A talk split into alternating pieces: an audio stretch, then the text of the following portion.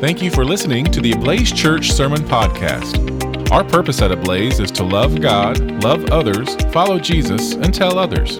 If you are looking for a church home in the Tulsa area, we'd love to have you join us for worship on Saturdays at 6:30 p.m. or Sundays at 10:30 a.m. For more information, please visit our website at ablazechurch.org. You like to look at those before and after pictures.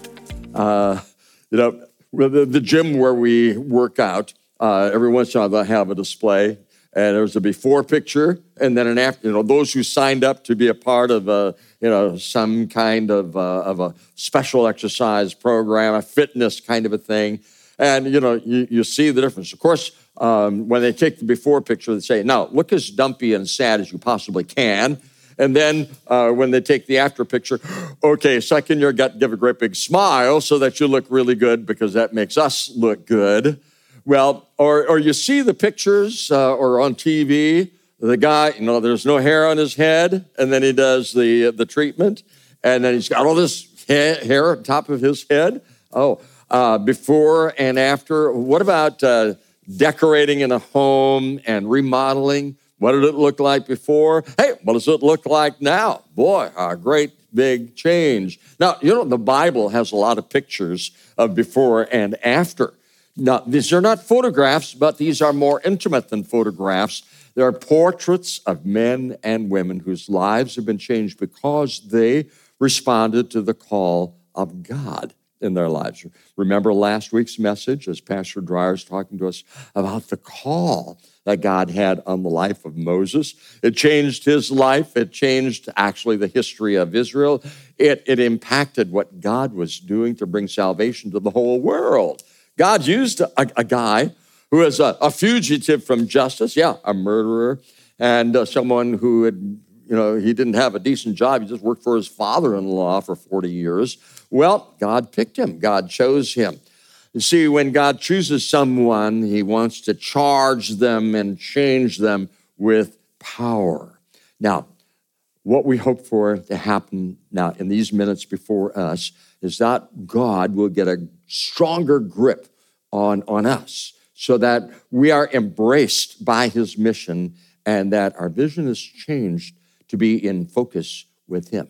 So let's walk through a few things. You got some notes there near you. Hope you pick them up. And some things you can fill in and some things that make it a little easier to follow the scriptures. And then you can take them home with you and say, okay, and I'm going to be reviewing what it is that I learned this morning, in fact, through the whole week, and be ready for next week. Okay, the first thing is, after the before and after, are you willing to, the A is the first letter in the word, assess. Assess what? Assess where you're at and what God may be intending to accomplish through you for his kingdom and for his glory. It's that big question. What did God have in mind when he had me in mind even before time began? Did you know? He thought about you. Personally, and said, I'm going to make a special design because I'm going to have a special plan for that person and their life. So what did he have in mind in his first thought about you?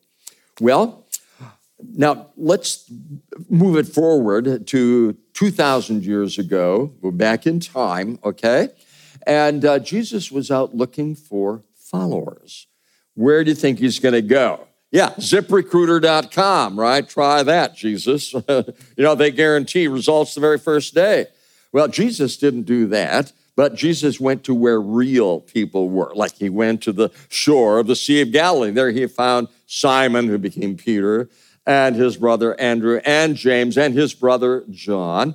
And he just simply said, follow me. You know what they did? They left their nets, even left a big catch of fish, and they followed him.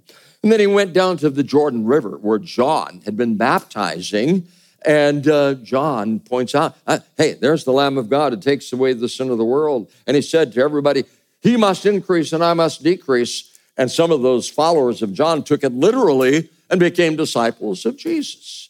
Well, he kept on. Now, where do real people hang out? I'm not looking for the good people. Fact is, he didn't go to the synagogue to recruit disciples, did he? But he went like to a tax collector booth. There was a guy, his name was Levi, also known as Matthew. Matthew was a tax collector, keeping books. And this guy who was keeping books would soon write a book we call the Gospel of Matthew. And he became a follower of Jesus. And then he went, let's imagine a coffee house where all the political radicals get together to discuss and to debate politics. And there was a guy, his name was Simon the Zealot, the radical. He says, hey, follow me. And he left his political philosophies, and he followed Jesus because he was following something greater. Now, one of examples is extremely outrageous, and that is a guy named Saul, and this is after the ascension of Jesus. But, you know, Jesus didn't abandon. He kept on working even after the ascension. And there was a guy who was playing on the opposite team and playing hard, and then actually knocked a whole bunch of them out of the opponents out of the game. And Jesus said, you're going to come with me. Okay. So last week, Pastor Dreyer mentioned about the call of Moses changing his life. So there's a before and an after. From fishermen to ones who will now be catching fish. From a focus on fish to a focus on mission, or a mind for mission. Okay. And the future for these guys, they seem to think it was defined by their past. Okay. Dad was a commercial fisherman. His dad was a commercial fisherman. His dad before that. I'm a commercial fisherman. My kids are going to be commercial fishermen. That's just the way it goes. But God had something else in mind. They were so hemmed in by their thoughts and their assumptions, which even Christians typically can be. Instead of looking into the future and asking, okay, God, what do you have? I don't want to be hemmed in. I don't want to have my focus on the fish. I want to have a mind for the mission. But let's stop and think about where do people typically get focused? What are their passions? What are their causes? What's their focus? Some people try to focus on something really, really big. Like, I'm going to be part of some humongous thing.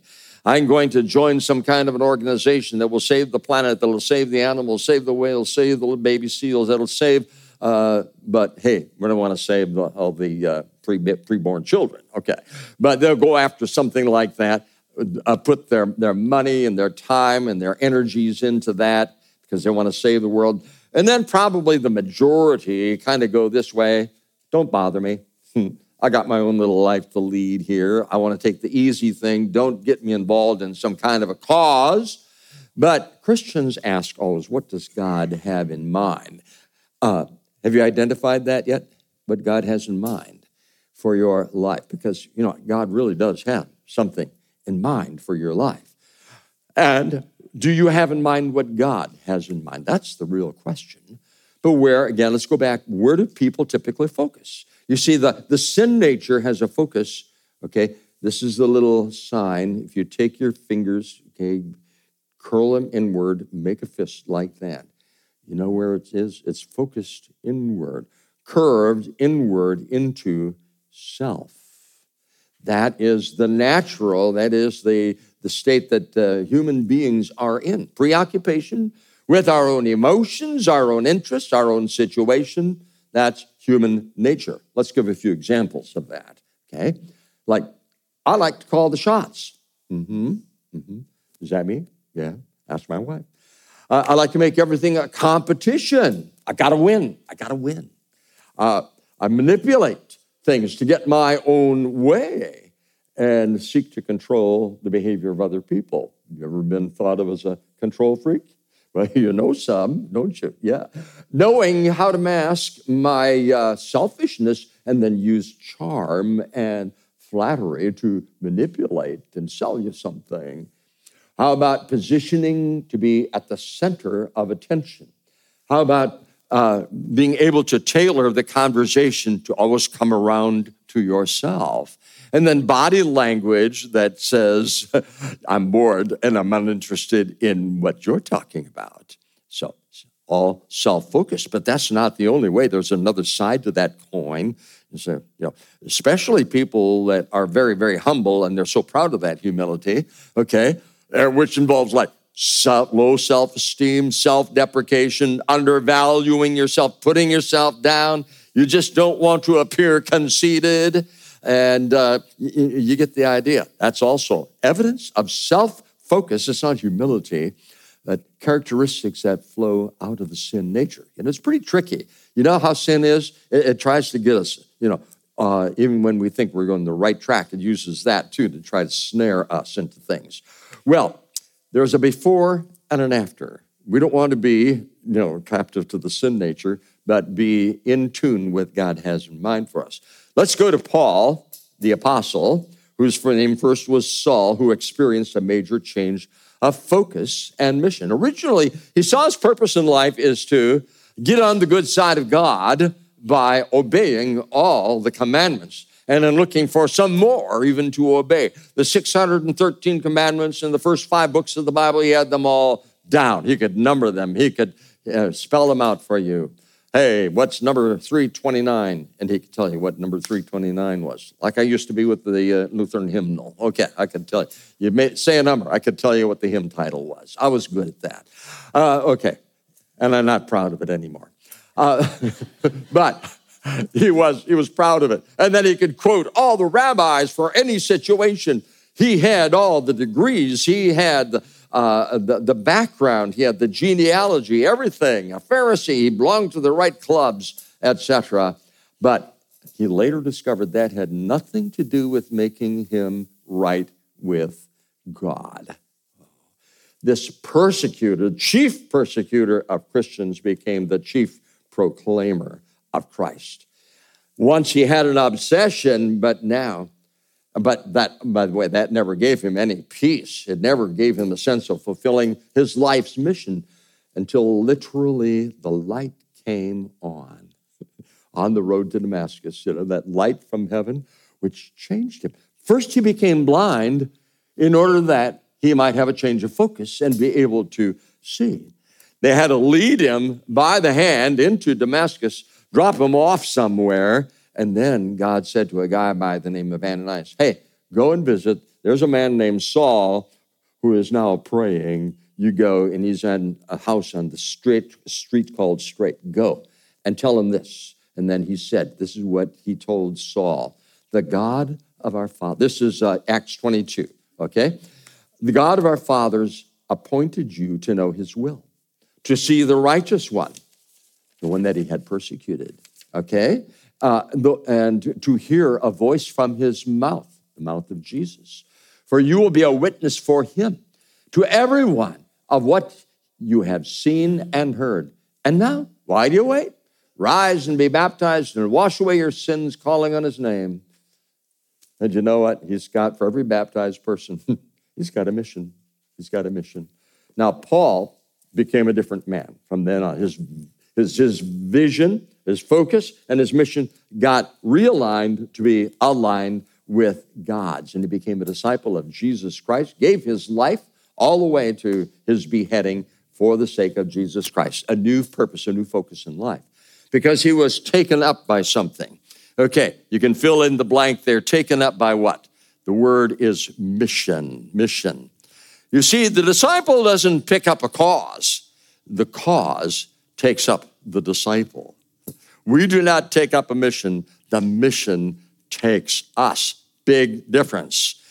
But here, you don't have to quit your job. You don't have to sell your house, move to Africa, empty out your bank account and your retirement funds and give it all to the poor and then enroll in a seminary. But here's the question. If God would ask you to do that, would you do it?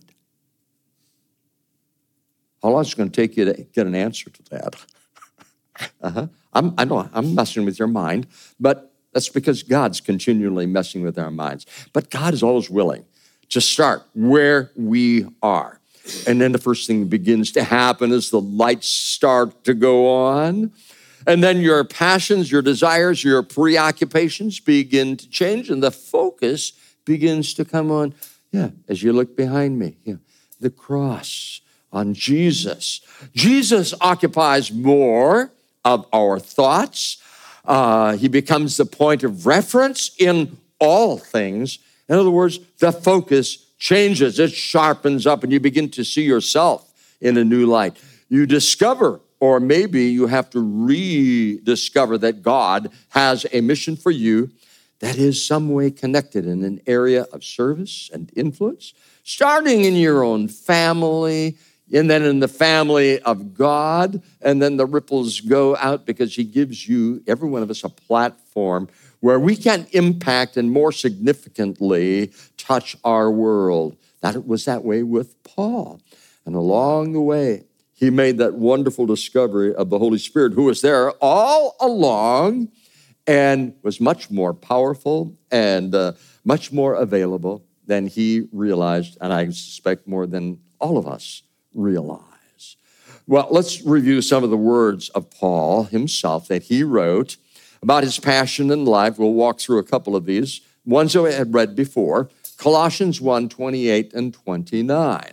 Him, that is Jesus, we proclaim, warning, okay, how many? Everyone, teaching everyone with all wisdom, that we may present everyone how? He wants them to end up where they started? No, where God says, this is where I want you to end up, presenting everyone mature, fulfilled. You know, where what it is that God created us for is more fully lived out. And he says, for this I struggle, I toil, struggling, what, with all my might? No, with all his energy. That's the Holy Spirit, that he powerfully works within me. You see the change of focus. You see how far he's willing to go. You see the empowerment. And then we go into the next one. We're going to see it goes even a bit deeper. There's a profound change. Now, we talked a little bit about when he's writing to the Philippians here about all his bragging rights. Okay, so let's walk through that again. Philippians 3, 8 to 14. Indeed, I count everything as loss because of the surpassing worth. I found something better, knowing Christ Jesus, my Lord. For his sake then, what happened? I suffered the loss of all those things and count them as rubbish. All the things that I took pride in beforehand, all my degrees and all my achievements, all my memorization, in order that I may gain Christ. What are you willing to let go to have more of Christ in you? He must increase, I must decrease. Be found in him, not having a righteousness of my own, by my attainment, my works, my deal, comes from the law, but what comes instead, not by my performance, but just simply by faith, by trust in Jesus Christ. The righteousness from God that depends on faith, that I may know him, not just know about him, but know him, not just having the information, but the formation of my character, the power, which is the power of his resurrection, sharing in his sufferings, becoming like him in his death, so that I may be like him, attain the resurrection, like him in this resurrection from the dead. It says, not that I've already obtained this, or am already perfect, but I press on. I press on. I don't get discouraged because I'm not there yet, because Christ Jesus has made me his own. I didn't make him my Savior. He made me his child. Oh, yeah. And then, brothers, I do not consider that I have made it my own. Okay? Now underline the next part. But one thing I do, forgetting what lies behind. What lies behind? Oh, well, all the failures, all the fashions, all the fads, okay? And then straining forward to what lies ahead. I press on toward the goal of the prize of the upward call in Christ Jesus. I'm just putting it all on what he has in mind for me. The high calling, you see, the call of the disciple involves a new focus, a new mission. So is God working in your life? Well, you know what? He is. Sometimes we don't like to acknowledge it, but rather ignore it, because it can be a little bit uncomfortable at times, because he's going to correct us and start fixing us up. Leave it alone, leave it alone. But he's looking for people who have these three characteristics. All right? On your notes, you see an F, and then there is an A, and there is a T. And skinny people can apply as well. Okay. The question is, the about the F, the faithful. Okay, the A is available, and the T is teachable. Can God count on you? Are you faithful? So just for fun, how would you rate yourself on a scale of 1 to 5? A 1 would be, are you kidding? I don't have time for that. I'm way too young. I'm way too old. I'm way too middle-aged. My kids are way too young. My kids are way too old. My kids are too demanding. My life, my job is way too demanding. I've got all these other commitments I got to, Isn't that an interesting way of, expressing our unfaithfulness to God? But, we will tend to do that. I've done that. All right. A 5 would be, hey, whatever and whenever I can be used by God and he wants me, I'm there. No questions asked. I don't have to say, well, what is it? I just say, here am I. Okay? When God called Isaiah, basically God said this, hey, I'm looking for someone who will serve me regardless of the danger, regardless of the cost. Something that, it's going to be a difficult, dangerous, and unrewarding job. And he pops right up and he says, here am I, send me. God can use someone like that, somebody who is faithful and then somebody who is available. Yeah. And he can make a great church. If we're not faithful and not available, good luck. So are you willing to trash your schedule for his? I'm not talking about being irresponsible in the daily pursuits of life. That's where God calls us when we're doing the duty, fulfilling just every day, the 10 commandments in our lives, but responding to God's legitimate claim upon us. If we are available, we can be used. How about teachable? T, the teachable. How much did the disciples know when Jesus, got these 12? What did they know? Did he say, okay, you got to have a certain number of degrees before you can serve me? No. You're not going to focus on fish anymore. You're going to have a mind on the mission. You're not going to keep books as a tax collector. You're going to write a book. No. He took them. They would seem to be eminently unqualified, and yet because they were teachable, okay? If we're teachable, and not just getting more information, but again, the formation. The Great Commission does not say, and teach them all that I have commanded you. It's teach them an attitude, teach them to obey, to observe everything that I have commanded you. So it's an attitudinal kind of a thing. That's where learning really begins. And then we begin to pick up some of the skills and some of the background and some of the knowledge. And the more we focus ourselves on Scripture, the more, it just has this amazing power to develop our focus and to put us, mission-minded. So no longer the focus on fish, but the mind on the mission, becoming his disciples and his followers. If we're teachable, we can be used by God.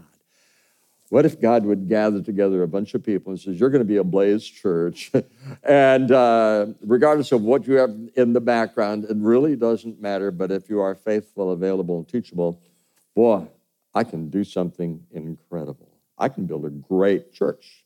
He didn't say a big church, great church. That's what he's after. God has a plan, ready, shovel ready for every one of us. God has created each one of us very intentionally, and God wants every one of us to be a part of what he is up to. So right now, God is waiting.